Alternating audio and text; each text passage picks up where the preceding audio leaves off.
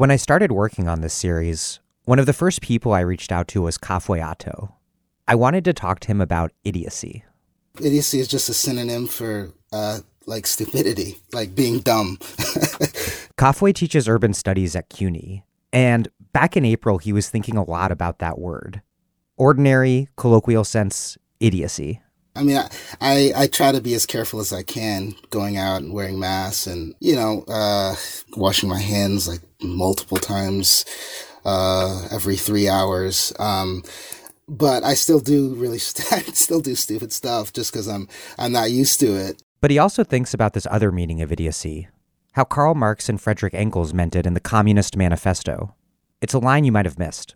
I'd have to look it up. I'd have to look it up.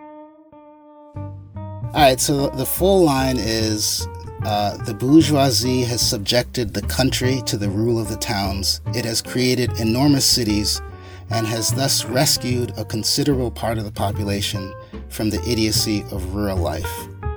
The idiocy of rural life. So for them, you know, idiocy is basically a synonym for isolation or privatized isolation. The word comes from ancient Greek an idiot was someone who wasn't participating in democratic public life. So for Marx, idiocy was more and more a thing of the past. So capitalism was doing away with the idiocy of rural life. The new mode of production was pushing people together. It was ugly, but it was making new kinds of social relationships. You know, individuals in isolation, working on their petty plots of land, you know, do not see themselves as part of something larger. They don't see themselves as a broader working class. They don't see themselves uh, in fellowship or in kinship with other people who, who exist in similar conditions.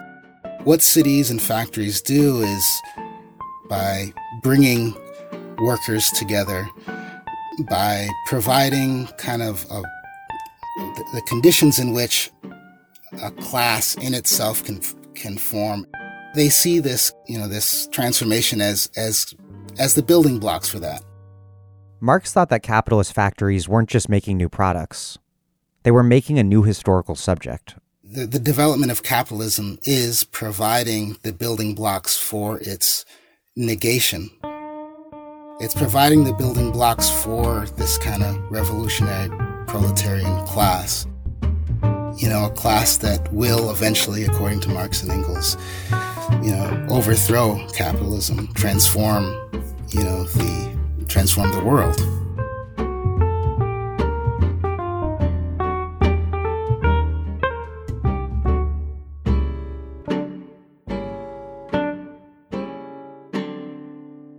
Now, obviously, that's not really how it's worked out so far.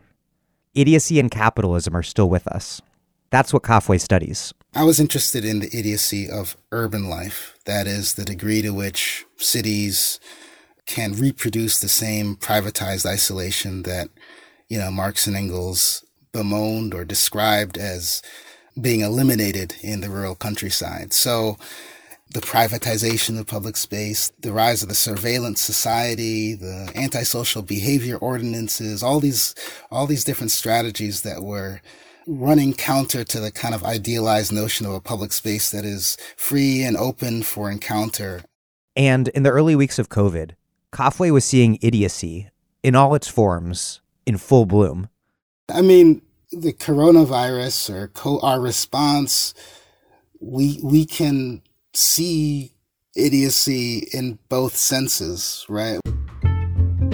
There's a dumb shit component to COVID and our response to it, and there's also kind of well, what what does this mean for you know democratic public life, both now, you know, during quarantine and after, um, and what will it mean for how we engage and, and fight privatized isolation or reject idiocy anew?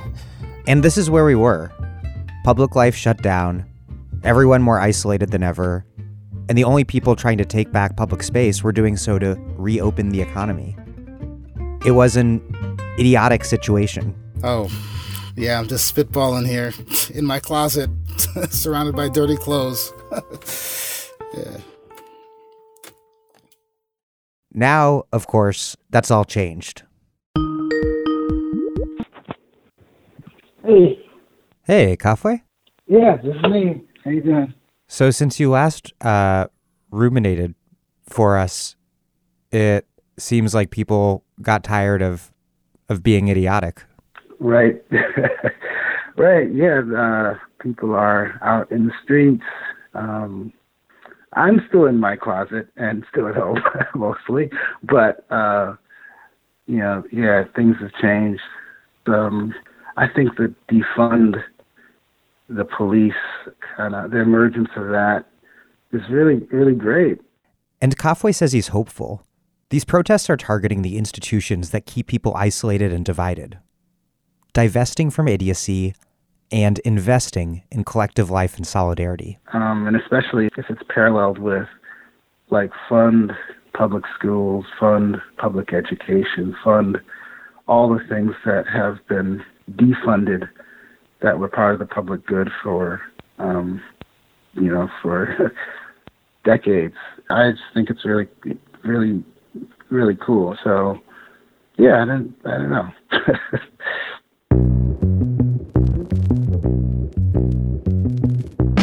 This is Antibody, a three part series on life and politics under COVID 19 from The Dig and Jacobin Magazine. I'm your host, Daniel Denvir. This is episode three Combat Chenjerai Kumanyika and workers fighting one of the world's largest companies, a dispatch from a doctor organizer in New York City, and mutual aid on the Siberian tundra. This is the last episode in the series, and I hope you enjoy it.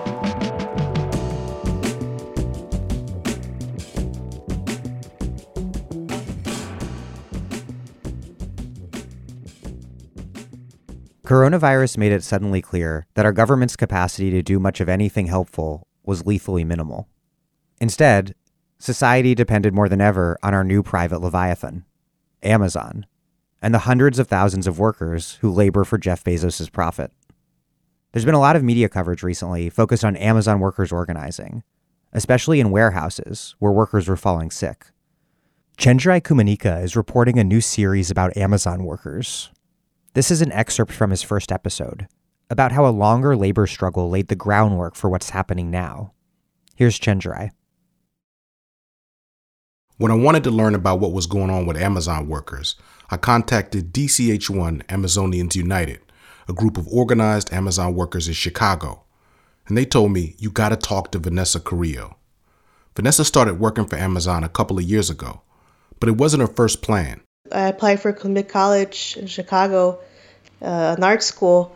And I was really excited for it. You know, I got accepted and I was looking forward to it. But with the cost of college tuition, it was going to take all of Vanessa's income to afford school. And then her sister got sick. And over time, the situation got worse. You know, things went downhill. She had to be hospitalized for a little bit. Uh, so that really hit us and, you know, and it, it hit home who's gonna do what, who's gonna pay for what, and you know how how are we gonna make it? It was it was a big struggle. So, like millions of working class people across the U.S., Vanessa had to make a choice. Due to the financial situation that we were in, uh, I couldn't afford to keep going, and I had to drop out, start looking for a job. And in August of 2015, Amazon opened a new 150,000 foot distribution center right in Chicago. Uh, yeah, I heard it on the news, and I jumped into the laptop that I had back then, and I just typed in the website that they provided, and I was really excited. I said, "Well, if they started hiring, then maybe this is it." And I filled out the application. Vanessa got the job. It was 2017. Yeah, at the distribution center, where what we're called level ones, we are in charge of bringing in packages they come from the fulfillment centers where they pack them, and we are in charge of storing them into the right place and get them ready for the drivers in the morning. But to really understand Vanessa's work, you need to understand what the fulfillment center was from Amazon's perspective. Amazon dominates the online retail space, but its on demand delivery service has plenty of competition from a whole host of startups. The new plant was part of a larger plan to outdo their competitors by making packages available to customers in less than two hours. Amazon Prime Now. It's Amazon's new super fast delivery service. For shareholders, this was great news. When Amazon made the announcement of this new delivery service, shares soared more than 12%. But for workers, it meant something different. It is fast paced work. It's, uh, you know, packages are coming down, down the line, and it's just uh, constantly having to get them and scanning them in. You have to keep up with, you know, with the rate that they provide and everything.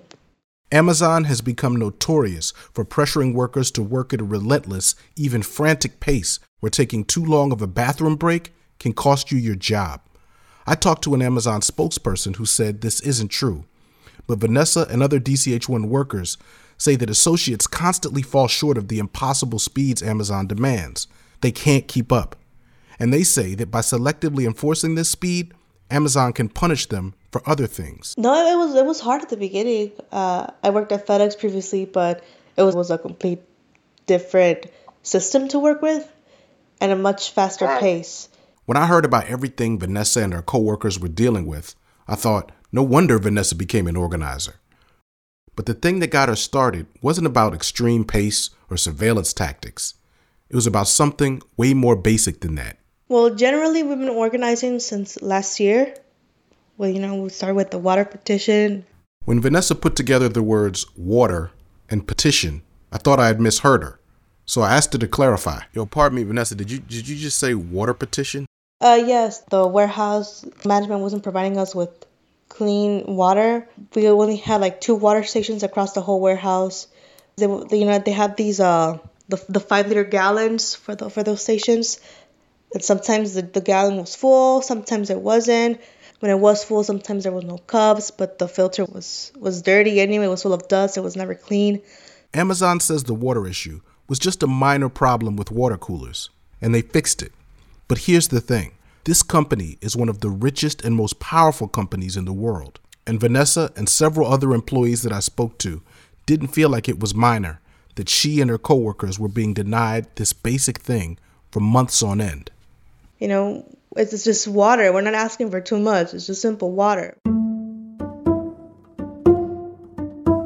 We met at a at a Krispy Kreme and we started talking about how we can get water from management and we started like having ideas and we're just like well what if we do a petition that way we can find out to see how many people are willing to sign for water so we're like yeah we, we, we jotted out our demands i think it was three demands i can't remember exactly what they were we started uh, gathering signatures well there was a little bit of pushback because it's something that we've never seen in the warehouse before a group of workers trying to fight for workers' rights, I guess, or at least for water at this point. It wasn't just management they were struggling with.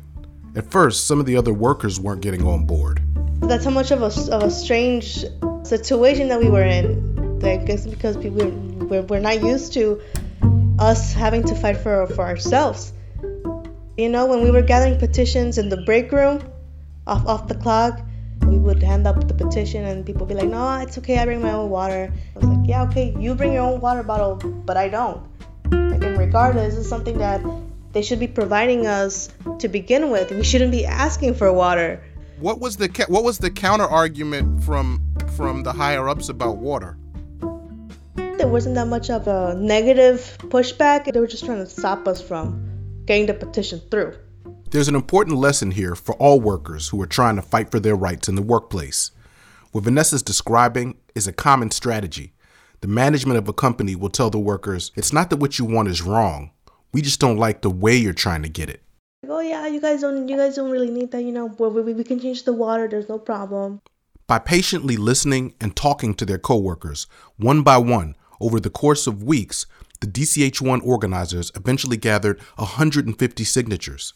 150 workers had agreed that Amazon had to provide them with water and they decided the best place to present their demands was the daily stand up meeting before the shift. All the associates surrounding the, the manager for the night we're, we're stretching, they're telling us about the goals about the night before, what the expectations are for the night, any safety tips. And then a coworker of ours was like, "Yeah, we got a safety tip. In fact, 150 of us do. We want water." The manager started freaking out. He got all nervous, and he was like, "Yeah, I'll take care of this right away." And then someone else said, "Okay, but when?" It's like, "Yeah, I'll take care of it right away, right now." It's like, "Okay, you guys are always saying you'll take care of it right now, but you guys never do. Like, we're demanding water for right now. We want water right now for tonight." And the manager was freaking out. Everyone was, there was a lot of people coming in from different directions. You know, it's a, it's a circle. Everyone's surrounding them. So he was freaking out. He didn't know what to do. And he just dismissed the meeting and he ran. And, you know, he was on his phone the whole time texting, I'm guessing, the site lead or something for, for backup or for help. I don't know. And he ran out to the nearest grocery store and bought uh, cases of water bottles for everyone. Wow. Yeah. Like he took he took care of that right away. We were actually really surprised. And for the next couple of days, uh, they they kept bringing in pallets of bottled waters for everyone. I think for a solid two weeks, if I'm if I'm not mistaken. Vanessa and her coworkers had demonstrated their collective power. And after that, they installed brand new water stations and water lines across the whole warehouse and people wow. were extremely shocked that you know we actually won. So how did that affect you in terms of what you learned about like you know how you felt about like organizing? You know it, for me it clicked and i said hey if this is what it's gonna take to make changes around here then let's do it.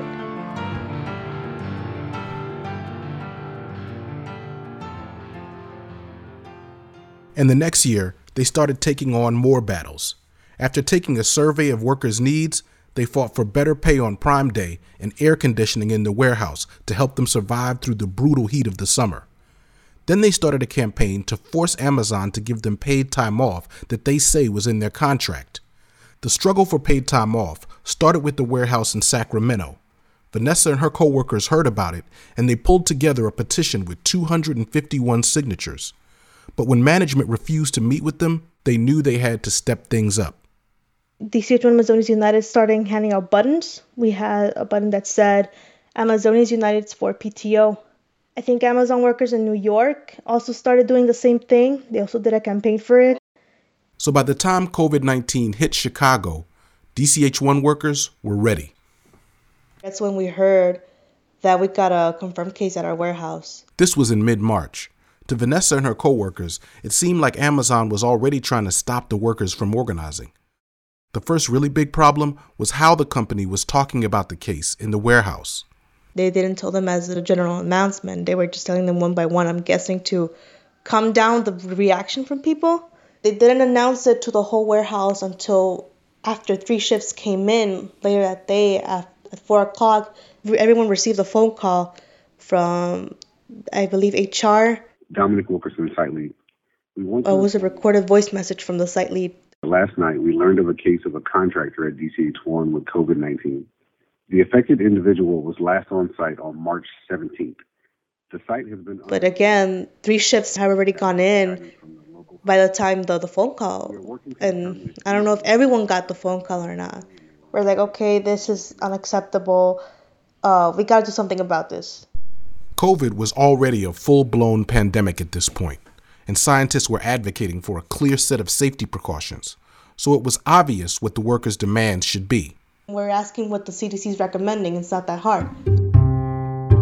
Shut down this place for 14 days for a deep, clean sanitizing of the whole warehouse and full pay for all the workers in the warehouse. That means the Amazon employees and the third party companies. And also, the housekeeping needs to get paid. Amazon justified keeping their crowded warehouses open by calling their workers essential.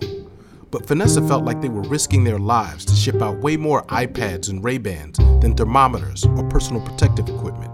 So we were demanding a suspension of the, the processing of non, non-essential items through DCH1. The DCH1 distribution center was built to be a hyper-fast profit machine and even amidst the crisis, the workers were still being punished for working too slowly. We had a seven year old black woman who got written up by one of the higher ups because she was working too slow. Like, we, like you, you can't be doing this, you know. Like, especially during during a pandemic like this. Like, how how dare you do this to her? So we're also demanding suspension of all dis- disciplinary action against workers for low performance. And Vanessa and the other DCH1 Amazonians made a decision. A petition or buttons weren't going to be enough this time around. It was time to take things to the next level. What if we protest or we strike? So we just started texting and calling as many people as we can, and we just we just let them know like in case you didn't know, we're letting you know that there's a confirmed case of COVID nineteen in the warehouse. You know, we're explaining that we we don't think it's safe for anyone to be in there at the moment, but management thinks differently, so we're trying to shut it down. What they were proposing would jam up the flow of goods through Amazon systems. I was nervous because I was like, well, they can retaliate against us. They, they can actually fire us for, for anything. So we were concerned and we, we kind of felt out of place, but we said no. Regardless of what happens, this is this is right. We, we have to fight for this. We need, we're not demanding something impossible. Amazon can afford to pay for everyone. So like we, we we set aside that fear and we're just and we just kept moving forward. They decided to call it a safety strike, and they planned the walkout for a Monday. Yes, I was watching a live stream through our Facebook page. Vanessa was actually quarantining, watching it all happen from online, and she was shocked to see so many of her colleagues show up. Even people who'd been skeptical, people who hadn't been part of the water fight, were walking out of the warehouse, protesting. We weren't necessarily expecting it for it to be that successful, but when it actually did, people started coming to us left and right. They were building support, but Vanessa and her coworkers knew they had to keep the pressure up. We had a second protest the following morning for the morning shift. By the time they walked out for their fourth protest in April, the number of workers involved had grown much larger. But this time was a bit different. Management came out, issuing commands, telling everyone where they could and couldn't be, and saying that everyone had to socially distance. And they also started threatening workers with suspension and up to termination. And we're like, well, well, that's illegal. Then the police showed up. Again, Vanessa's seeing all of this on Facebook from home and watching the screen, she was getting nervous. And I said, wow, this is what it's come down to. Cops and management out on the parking lot with protesters, telling them what to do. Things could get really bad. And next thing you know, we see all these bunch of cars come out of nowhere. All of a sudden, all these bunch of cars just started circling around the warehouse, honking their horns. The DCH1 workers had no idea who these people were. They weren't a part of their team. Were they some alt right trolls? Had Amazon hired some union busting group? And they're like, oh, we're just, you know, we're, we're customers. We heard about what was going on. We came to help. That's right. Customers in the area who had been watching the live stream and hearing about what was going on, and they just couldn't take it anymore. So, in the middle of the COVID crisis, they put on their masks, got in their cars, and came to support the Amazon workers. Also, you know, uh, all, all, of our neighbors, our community came out to support. We, uh, it looks like some sort of like like a caravan, a community caravan. It was amazing. Vanessa told me that when you work inside an Amazon plant, you can feel invisible to the public, separated from the people whose packages you distribute every day. The unique conditions of the COVID crisis changed these dynamics. Ah, I, it was moving. It was really inspiring. I got I got emotional when I said, "Wow, a vast majority group of workers out there protesting for their lives at the at that point. You know, we're playing with people's lives right now when it comes to COVID." There's one more moment from this protest that I want to share with you. It happened as Amazon workers and some community members were protesting together in front of the distribution center. The whole thing was blocking the Amazon vans, and the police were trying to move the cars out of the way. And then Vanessa saw something that really stunned her. Management came out and offered bottled water to the to the police officers. And we're like, wow. That's so interesting given what you told me earlier. Yes. So the workers had to get a petition and do all that organizing to get water. Yeah, it's like, and these guys just get it just because they, you know, they conducted their vans. Okay, whatever. Since that protest, more people at the warehouse have tested positive, and Vanessa says she and her coworkers are still keeping up the fight.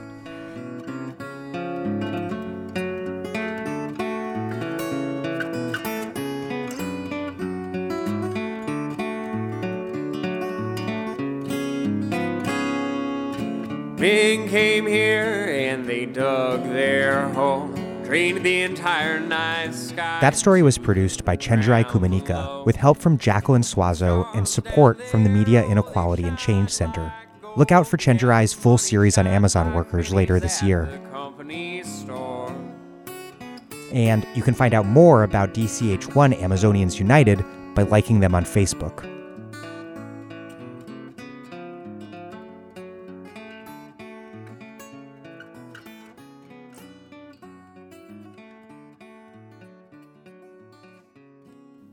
Next up, an audio diary from inside a New York City hospital as the first COVID peak subsides and medical workers start thinking about the fight ahead.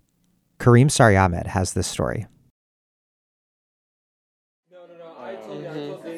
Other things on the CT abdomen pelvis is that the right inferior lobe uh, of the kidney, uh, right kidney, showed an area of hypodensity. They said it could be an abscess or uh, uh, carbuncle. Uh, Carbuncle. It's almost 7 a.m. at the hospital, and the residents are signing out.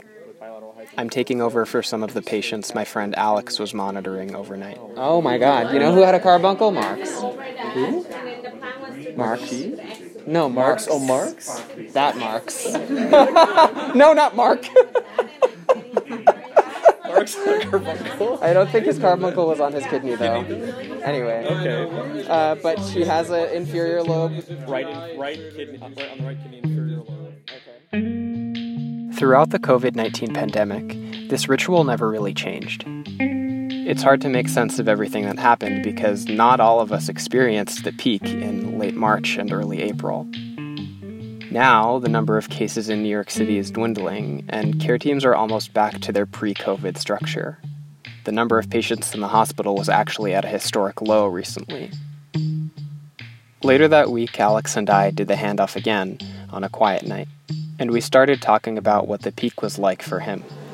Um, for most of the time that I was on working on the floors, we were severely understaffed. So like literally, I was like doing peritoneal dialysis on all of my patients while also like running like calling rapids for patients and like not being able to go help the critical care team get a ventilator and like having to like bag a patient underneath a towel for 20 minutes until you know it's just it's just really it was wild. And like of the four nurses that were on the floor, um, two of them had a cough, one had a fever, and like wasn't being let off work because they were so severely understaffed.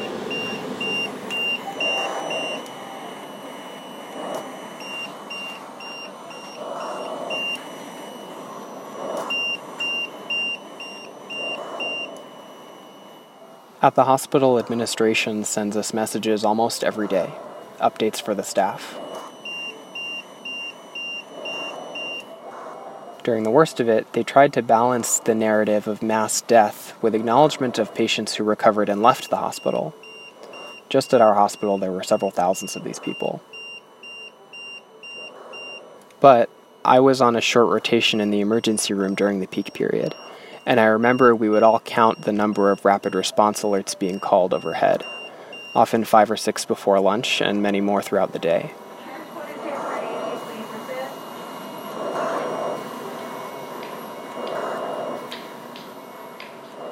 During breaks, I liked to retreat to one of the break rooms where some senior internal medicine residents would hang out. They would play video games or watch movies in between codes. Codes are when a person's heart is stopped or they're not breathing. But the code team residents respond to lower level emergencies as well. Some of the residents were on the code team for a month, rushing to the rooms of deteriorating patients all day long.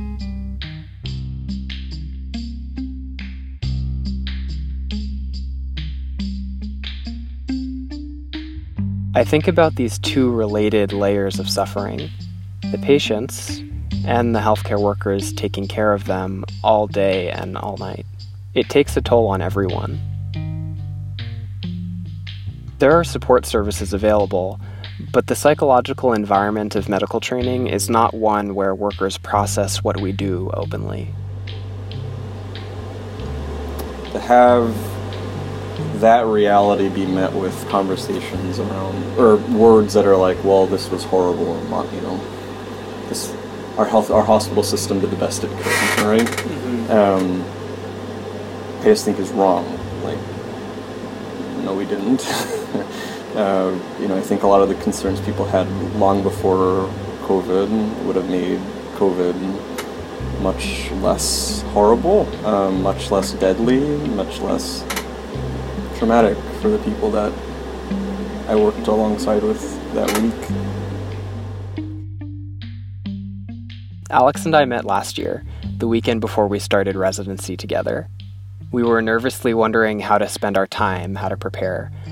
The chief resident at the time told us, Your life is basically over for the next few years. Your time isn't your own, so just relax today. Medical trainees are taught to accept this to varying degrees. The pandemic has made our lack of autonomy even more obvious. Our work exists to generate profit.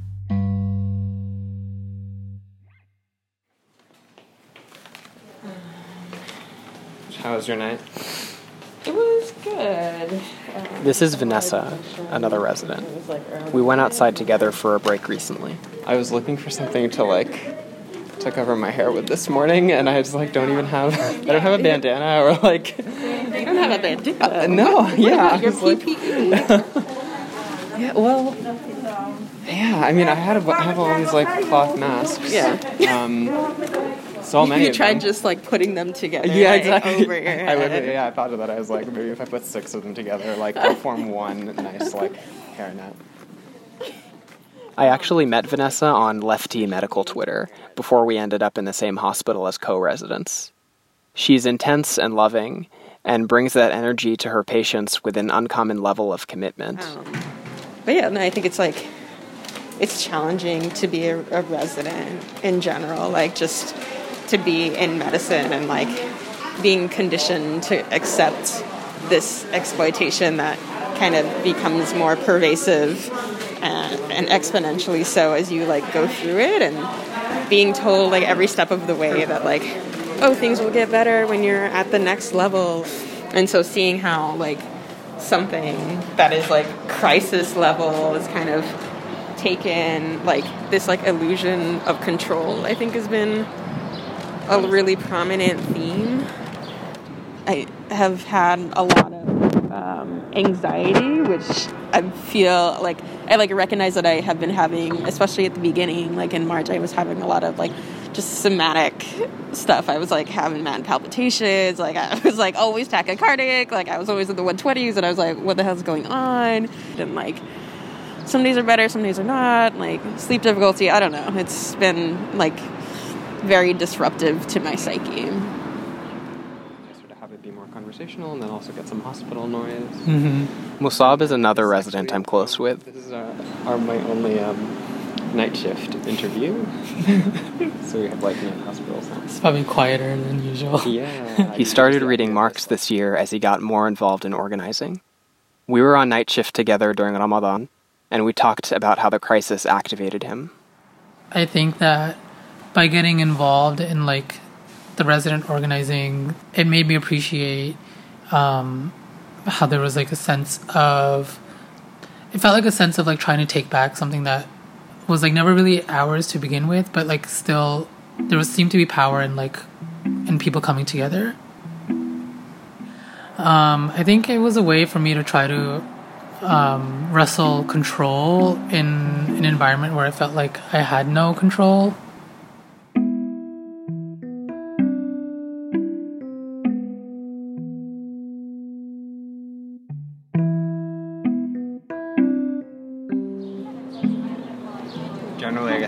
Experiencing the transition back? Like, to normal? To whatever is next. My friend Michelle is a critical care nurse.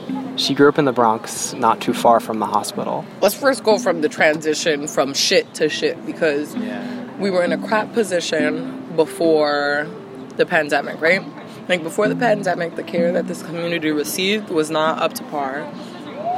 She organizes outside of work, fighting for the rights of people in the borough, and at her job, she's really involved in the nurses' union. She sees both sides of the hospital the exploitative labor dynamics inside and the way it harms the community outside. This is a business. This isn't fucking healthcare anymore. Like somebody needs to be real with people. Like this is nobody gives a fuck about the Bronx community. I live here. I'll tell you right now, my father got sick. I came to the emergency room. I was sent home. They said, Oh, he looks fine. He's fine. I took him home. You know, the next day, thank God, I have a friend who's like uh, in urgent care and she's a doctor called her. She said, "Come over, bring your dad." Bro, my dad, my dad had a, a, a left lobe pneumonia. They didn't look at it. They didn't X-ray it. No antibiotics was started. I was so angry, Kareem, because I know that an untreated pneumonia could potentially be fatal. And I'm like, dad's 62 fucking years old, and motherfuckers almost killed him.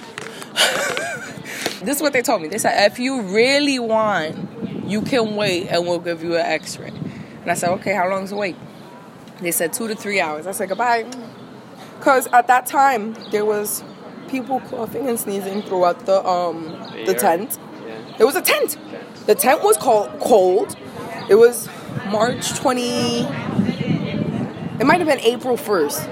And we went to that tent, and I swear to God, it was cold in it. They had no kind of like organization in there. So I looked at him and I made that deduction, and I said, "You're going home. We're going home right now. I'm not gonna keep you here for two hours." And he's weak, you know. He's debilitated from the the fucking disease process. So I'm like, I can't sit him here for two hours. So I brought him home or whatever.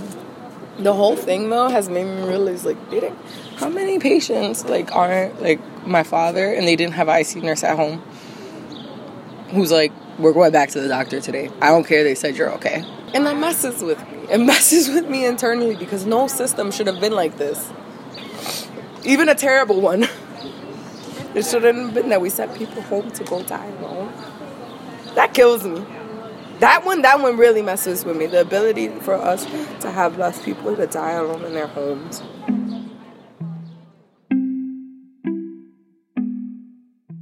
The mere fact of working in a hospital or otherwise being on the front line does not produce organization or clear political insights.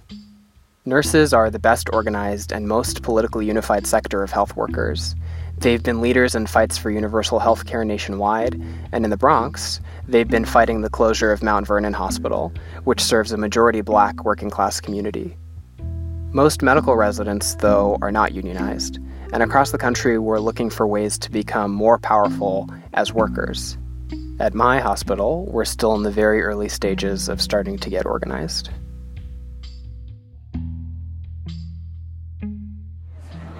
When I think about the future, I think about how like we have to organize.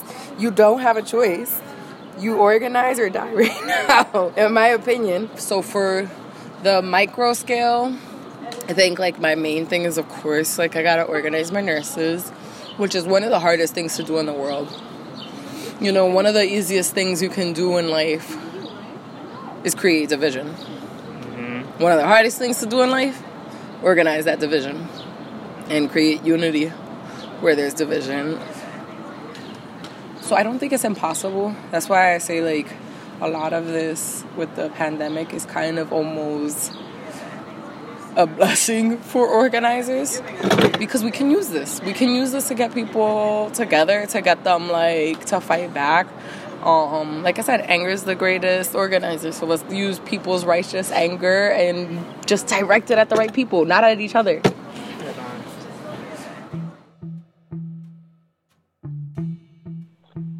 Hi, Nijmie. How are you? Hi. All right, Kareem, how are you? I'm good, thanks. While trying to organize with residents at the hospital this year, I've frequently called one of my mentors, Nijmie Zakia Dzurinko. I must have called her every month during the pandemic. You know, we've been talking a lot recently, but I've mostly been reaching out to you for help.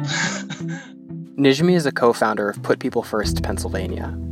She's been helping me think about how health workers can connect with broader working class struggles during the pandemic, healthcare workers have really been animated uh, through this crisis and are cohering themselves as a force, which we've always understood to be part of the working class, especially as the healthcare system has become uh, another uh, really deeply embedded mode of capitalist production in the healthcare system, right? So the rights of individual workers and individual doctors, nurses, and all people in healthcare system have been really stripped away. And so we've always, you know, we we have understood healthcare workers to be part of the working class, and now even more so, uh, healthcare workers are uniting in the interests of a transformed healthcare system for for all people.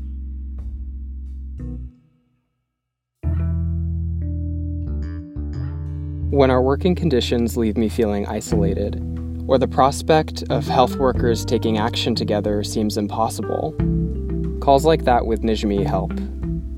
She reminds me we're part of the whole working class. In the hospital these days, it looks pretty much like business as usual.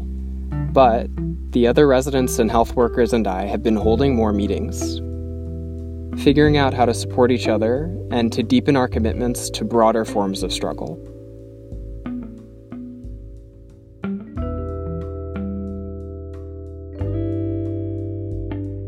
That story by Kareem Sari-Ahmed. You can donate to Put People First Pennsylvania at putpeoplefirstpa.org. If you don't know, I have another podcast, a weekly interview show called The Dig.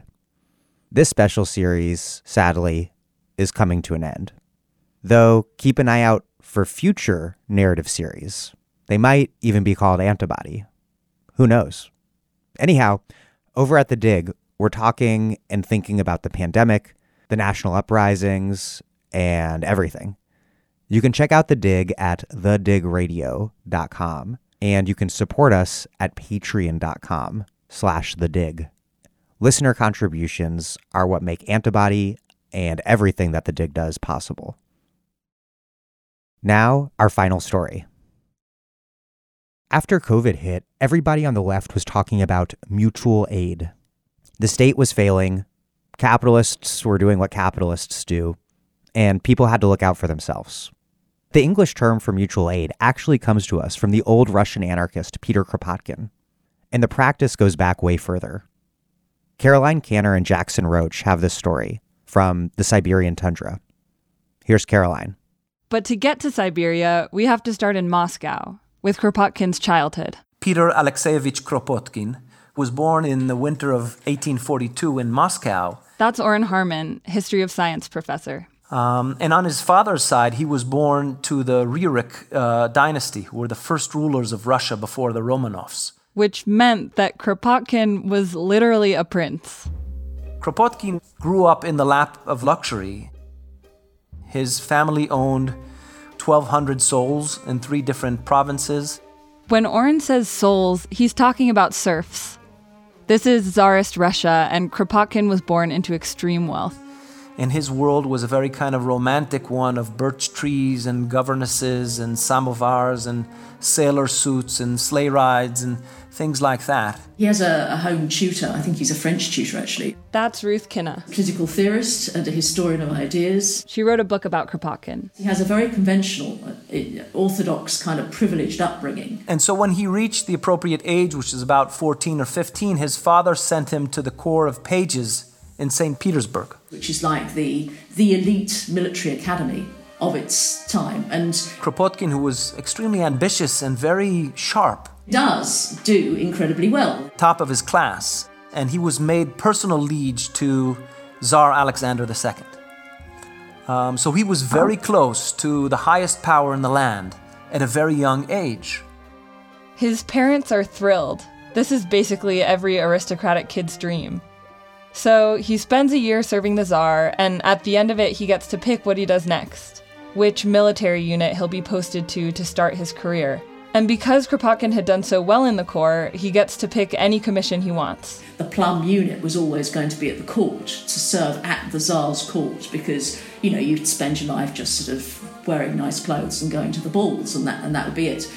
To everyone around him, especially his parents, the choice was clear. But for years, a different plan had been forming in Kropotkin's mind. Remember that French tutor Kropotkin had as a kid? Turns out the tutor was secretly passing him revolutionary literature. He's radicalized by this at an early age. And he stopped referring to himself as a prince. Also, in the Corps, he'd secretly started reading the Polar Star, which was this subversive anti monarchy newspaper. It was banned in Russia. And during his last year at the Corps in 1861, Russia's serfs were all emancipated, including the ones his family owned. And Kropotkin was overjoyed about it. And when the time came to pick a commission, he decided to go to eastern Siberia, of all places. Um, he chooses to go to Siberia because he can't stand the court. He's disgusted by all the concentrated wealth and power. So he he, he chooses the, the least desirable posting in, in conventional terms. Almost 4,000 miles away, and the opposite of the Tsar's court.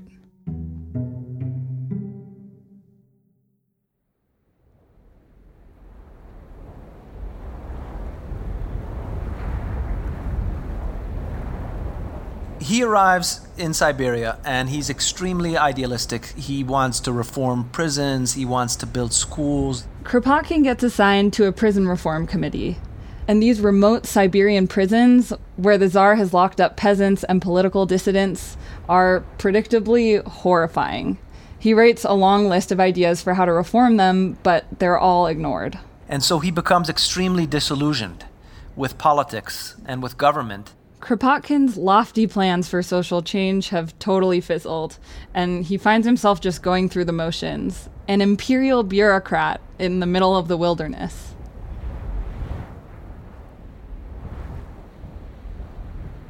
But while he's out there,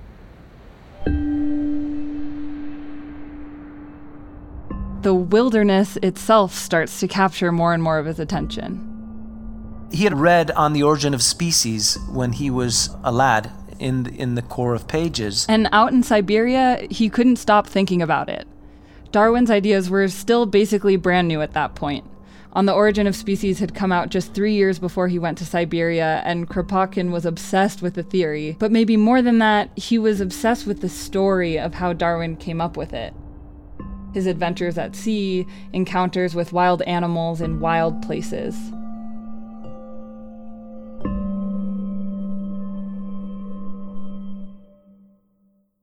So Kropotkin makes a decision.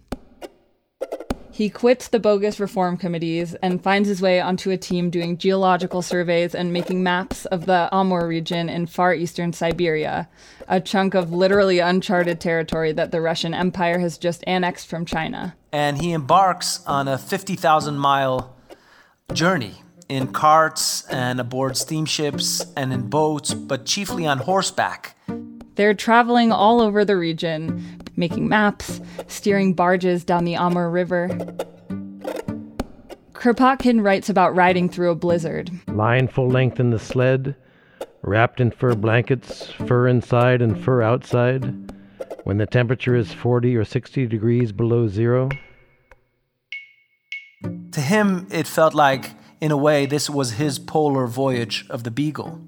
And like Darwin, he took copious notes on his observations of animals and their behavior, looking for patterns. He had known that Darwin spoke of a fierce struggle between members of the same species, of an infinity of cacophonous battles, of brutal, unyielding, and cruel competition. But suddenly sees something very different. Birds helping each other at the nest. The intelligent, social birds rapidly gather in a flock and fly away if the robber is an erne. They plunge into the lake if it is a falcon, or they raise a cloud of water dust and bewilder the assailant if it is a kite. Deer marching together to cross the enormous rivers of Siberia. Scores of thousands of these intelligent animals came together from an immense territory, flying before the coming deep snow wolves coming together to hunt in packs. And the wolves' prey also working together to fight them off. He saw horses forming protective rings to guard against predators. You can imagine Kropotkin scrambling over the top of a ridge and looking down at a herd of wild horses in the valley below.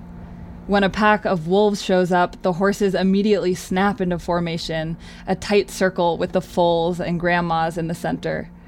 Even from a distance, Kropotkin can see their bodies making the spokes of a wheel, snorting steam and stomping the frozen ground, the circle tightening at the points where the wolves get close. In time, the wolves give up and scamper off. Kropotkin watches all of this, totally amazed. He writes I failed to find, although I was eagerly looking for it, that bitter struggle for the means of existence. Everywhere he looked, Kropotkin found collaboration. It's not that Darwin was wrong about competition exactly. It's just that the whole thing was so much more complicated than Kropotkin had realized. Yes, there is struggle in nature. There is competition in nature.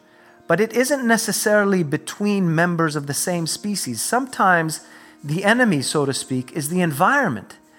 And the way to struggle against the enemy is to come together and to cooperate. The fittest are not the physically strongest, nor the cunningest, but those who learn to combine as to mutually support each other, strong and weak alike, for the welfare of the community.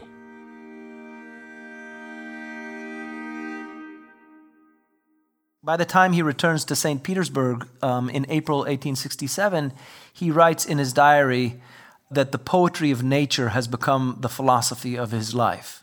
And then a lot of things start to happen very quickly. If you know anything about Kropotkin, you've probably heard this very weird part of the story. He starts living a double life. On the one hand, he goes to the learned debates at the Geographical Society and to lavish imperial soirees, because remember, he is a member of the aristocracy. And on the other mm-hmm. hand, he um, disguises himself as a peasant. He invents this peasant alter ego named Borodin and spends more and more time lecturing at underground meetings and publishing manifestos and distributing revolutionary pamphlets. He then gets involved in the Tchaikovsky Circle. Nothing to do with the classical composer, just happened to have the same name. A very radical uh, revolutionary group, um, and it's through his in, his involvement with that group that he gets arrested um, and imprisoned.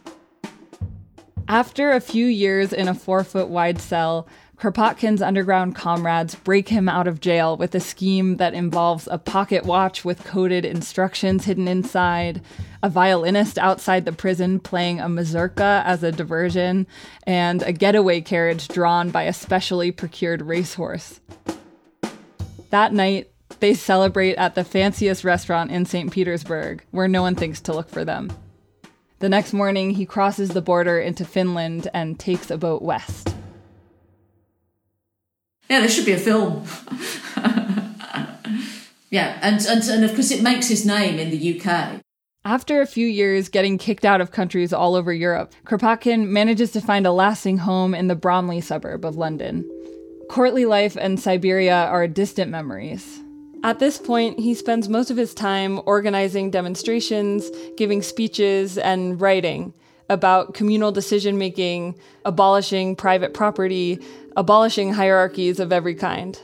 He becomes a household name the anarchist prince.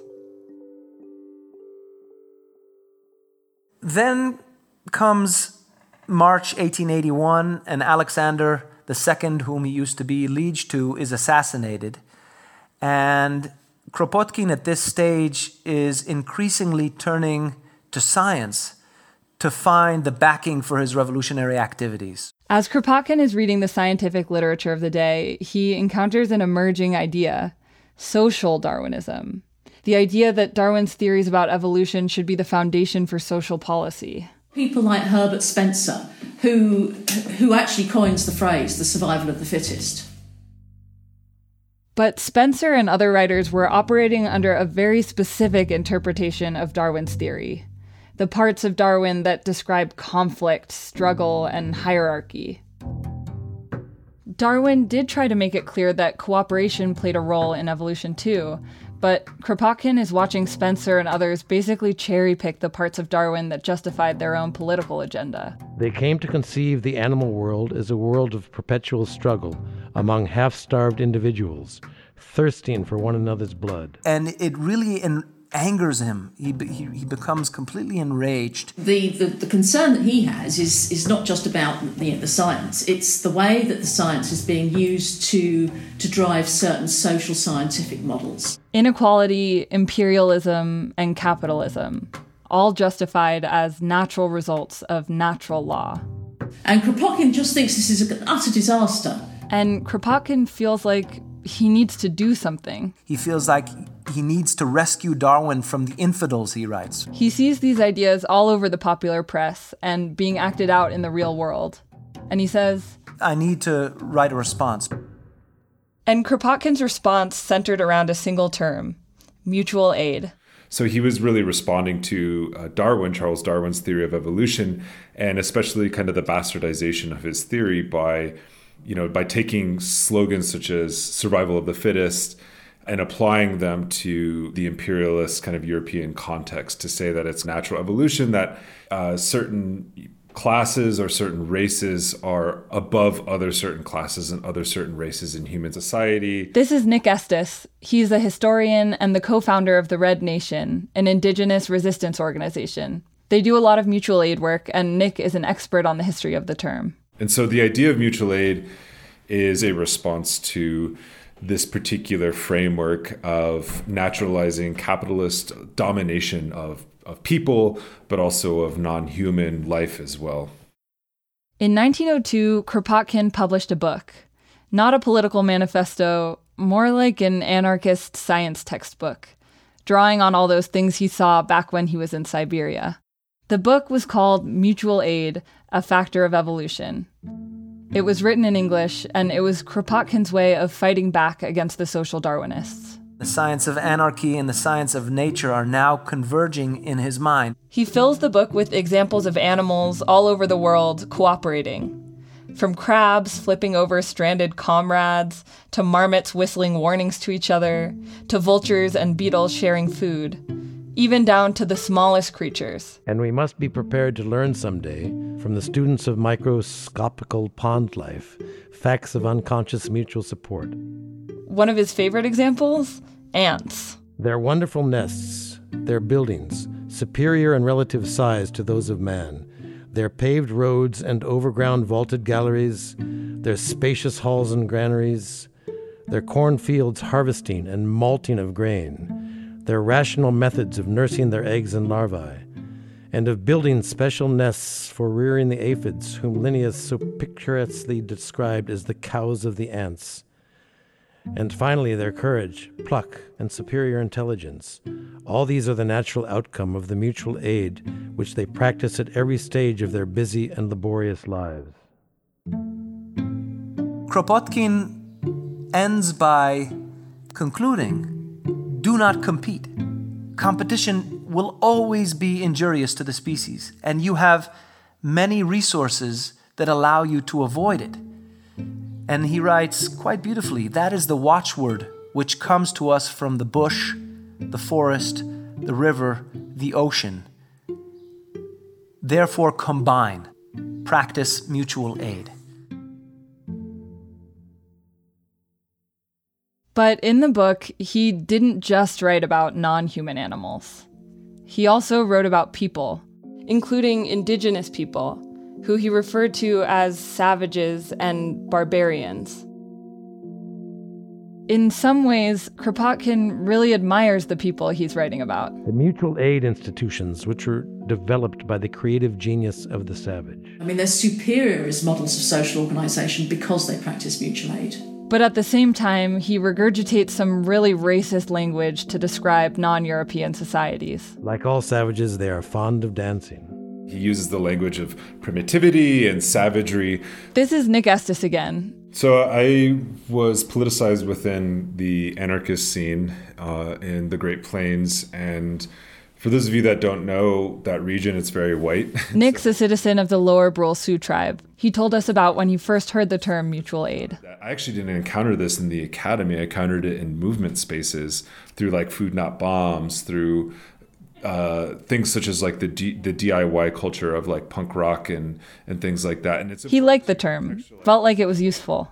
Hear- hearing that term for the first time actually helped me kind of understand um, i guess like how in the la- in the absence or neglect of the state um, colonized populations organize but then also But he also noticed how racist Kropotkin could be. this he places savages on the kind of lower end of the social development scale They still occupy one of the lowest degrees of the human scale. um, it's incredibly problematic But not something the white anarchists around him were really talking about. many of the people um, that I was encountering these terms through were uh, white themselves, uh, often you know descendant of settlers. It didn't translate well with my lived experience, and it wasn't until much later um, when I got involved in American Indian studies or Native studies that I began to understand that our the theories that indigenous people have in in how we understand the world as caretakers is actually a much more robust and developed theory of mutual aid. Kropotkin may have popularized this English language term, mutual aid, but he definitely did not invent the idea or the practice. People who were brought here against their will um, or indigenous people have mutual aid networks to survive genocide and to survive colonization. people don't know about the brown and black history of mutual aid, which has been going on since the dawn of time. Regan de Loggans is an art historian, educator, and organizer. Um, sa Hachifayuk Regan, Mississippi Chata Sia Hoke, Amitili Alanape Hoking. Um, I'm Regan. Um, I'm Mississippi Choctaw, um, and I currently reside in uh, Canarsie land in so called Brooklyn. We talked with a lot of mutual aid organizers for this story. They told us about the work they're doing right now and the histories they draw from. I I go to indigenous practices first, and I think of potlatch and gift giving. You know, mutual aid has been going on for all time Ace Katana does mutual aid in LA. in black communities and immigrant communities, in, in Asian American communities. It's something that's, you know, it's part of the American the American tradition of neglect of its communities. having grown up undocumented in this country, mutual aid was like very important. Andrina Nis is an organizer doing mutual aid also in LA. Food stamps were a no go, disability is a no go, unemployment's a no go. And so a lot of my survival was our neighbors bringing us, you know, rice and beans. Once you're one of those marginalized people that doesn't have access to any of these kind of programs that are our social safety net, you understand that there has to be something outside of that because there's always someone that's going to get left out. Organizers told us about the mutual support societies of freed, formerly enslaved people in northern cities, the Sociedades Mutualistas of migrants from Mexico in the south. The Young Lords, Black Panthers. The Black Panthers ran maybe the most famous mutual aid program in recent history, their free breakfast program. My name is Kalita Smith. I'm eight and a half years old. School was started by the Black Panther Party. My school serves breakfast, lunch, and dinner. They also provided free ambulance rides and medical clinics, free rides for elderly people doing errands, free clothes, education and childcare, and free legal support. The Young Lords in New York also ran free breakfast programs and dental clinics and history classes and medical testing. The point where government fails and people organize themselves and confront government, you know, that, that's in the spirit of the Young Lords. And the chosen family support structures of New York's ball culture, people doing rescue operations and sharing food and water and supplies during hurricanes Sandy and Maria and Katrina, and eviction defense actions and the sanctuary movement. I write about the story of my grandfather, whose name was Tongue, because he would give out um, meat from his his cattle herd after slaughter to um, everyone who needed it, everyone who needed food, keeping only the tongues for himself. And doing mutual aid on any scale has often been dangerous work. Uh, because it was illegal to give away possessions and illegal to um, give out things to the most needy. You know, potlatch was was outlawed and completely criminalized because they were trying to indoctrinate and instill indigenous people with the concept of you know individualism, uh, unbridled individualism. In an internal memo in 1969, FBI Director J. Edgar Hoover described the Black Panther Party's free breakfast program as potentially the greatest threat to efforts by the authorities to neutralize the BPP and destroy what it stands for. It's it's important that people who are doing mutual aid practices understand that people of color were targeted for practicing mutual aid, and that our resilience was seen as uh, too much of a threat, and so it was squashed. And beyond directly attacking mutual aid institutions, those in power have always looked for stories to tell that undermine the very idea that it's possible or practical to take care of each other. And in Kropotkin's time, that story was survival of the fittest, Darwin. You can understand how um, you know, with the rise of industrial capitalism and the rise of the steam engine and the modern factory system within Britain at this particular time, that somebody like Charles Darwin, who's using this language, would be appealing to like the ruling class because it's naturalizing, it's naturalizing this this pillaging tendency. Which is why, even though the history of mutual aid is so much bigger than Kropotkin, it still may be useful to think about his story because of the way he came up with the term in a specific moment as a way to confront the scientific and economic consensus of his time. Near the end of his book, Kropotkin writes Although the destruction of mutual aid institutions has been going on in practice and theory for three or four hundred years, hundreds of millions of men continue to live under such institutions. They piously maintain them and endeavor to reconstitute them where they have ceased to exist. In our mutual relations, every one of us has his moments of revolt against the fashionable individualistic creed of the day. And right now, these moments of revolt are happening all the time. Moments of revolt against so many public narratives with social Darwinist overtones. Hierarchies of who is necessary, who deserves to be safe, who needs help, and who's capable of helping. Mutual aid flies in the face of all that. Like we're going to make sure we're all okay, and we're going to focus on the most marginalized and the most vulnerable of us, and then work our way up. Brittany Thomas is director of programs at a Black and trans led Chicago community center called Brave Space Alliance. We're all making sure that everyone has what they need to survive during hard times.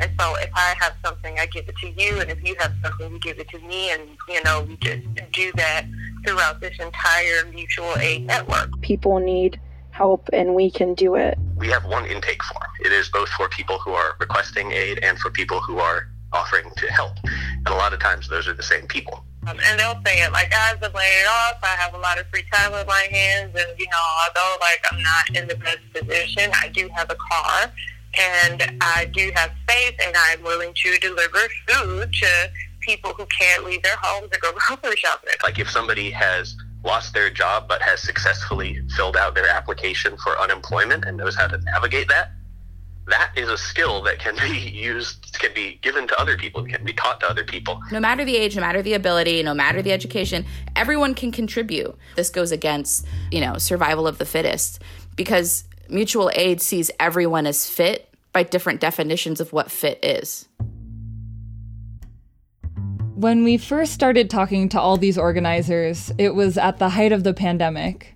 They were running food pantries, helping people sign up for unemployment. Since the pandemic has started, we've delivered to 1,800 individuals. Now, a lot of them have also jumped into doing protest support.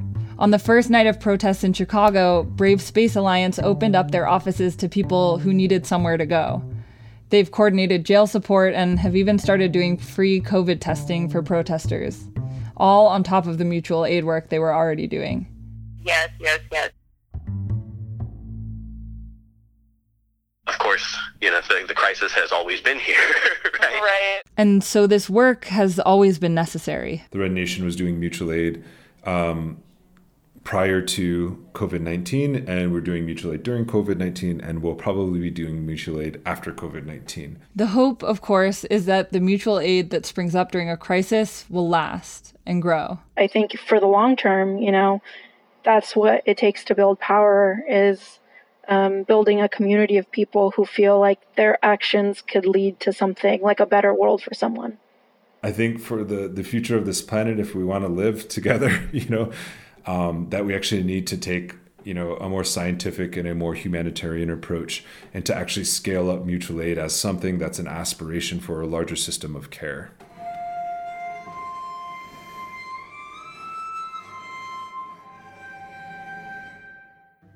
Science, by the way, is finally catching up. When Kropotkin died in 1921, 20,000 anarchists came to his funeral, some let out of prison just to be there. But his ideas about biology were basically forgotten. Now, though, Western academic science has finally come around to the idea that mutual aid is a real factor of evolution.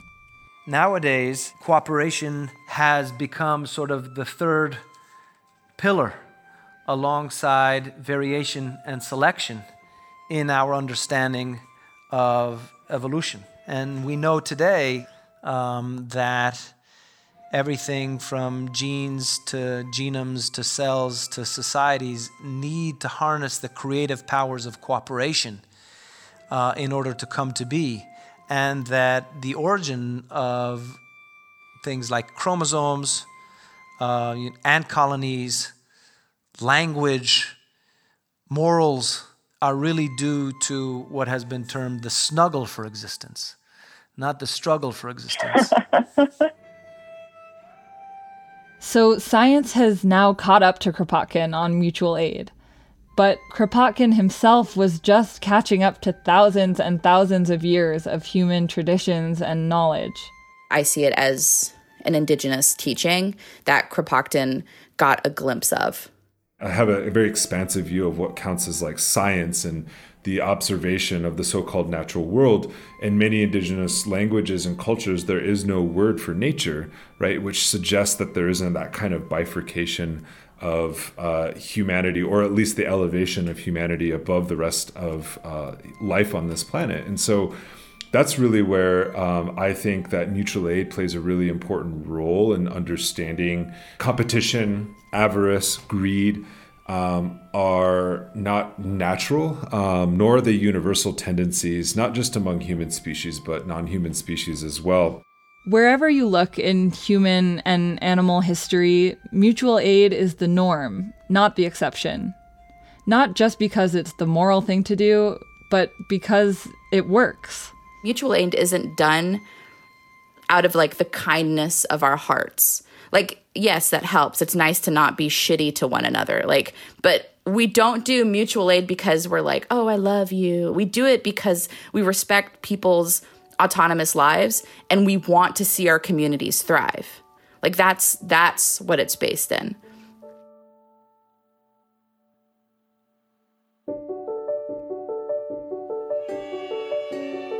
It is not love to my neighbor, whom I often do not know at all, which induces me to seize a pail of water and to rush towards his house when I see it on fire. It is a far wider, even though more vague feeling or instinct of human solidarity and sociability which moves me. So it is also with animals. It is not love, and not even sympathy, which induces a herd of ruminants or of horses to form a ring in order to resist an attack of wolves not love which induces wolves to form a pack for hunting. Not love which induces kittens or lambs to play, or a dozen of species of young birds to spend their days together in the autumn.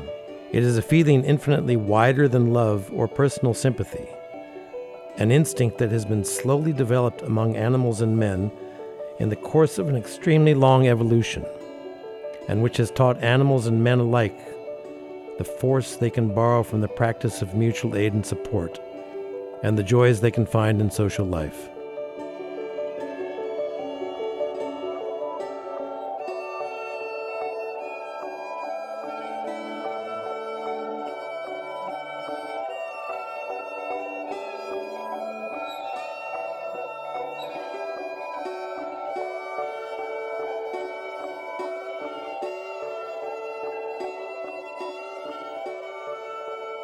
That story was produced by Jackson Roach and Caroline Canner. Kropotkin was voiced by Theo Green. Thanks to the Red Nation, Brave Space Alliance, Ground Game LA, K Town for All, Club A, and the Indigenous Kinship Collective. You can find links to donate and get involved with all those organizations in the notes for this show.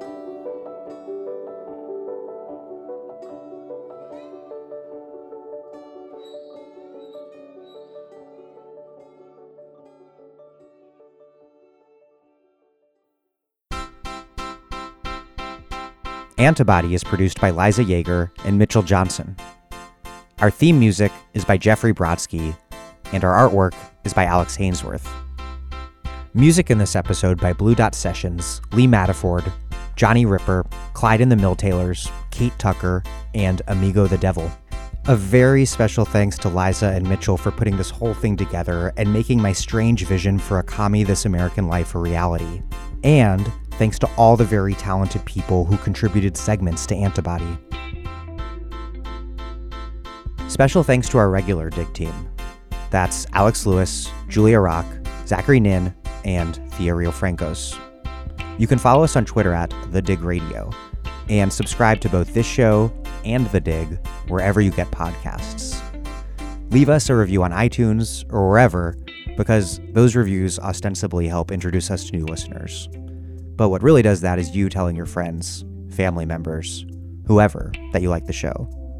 Please make propaganda for us. And do find us at patreon.com slash the dig and make a monthly contribution to keep this operation going strong. Even a few bucks is huge. And that's it for Antibody, at least for now. Thanks for listening.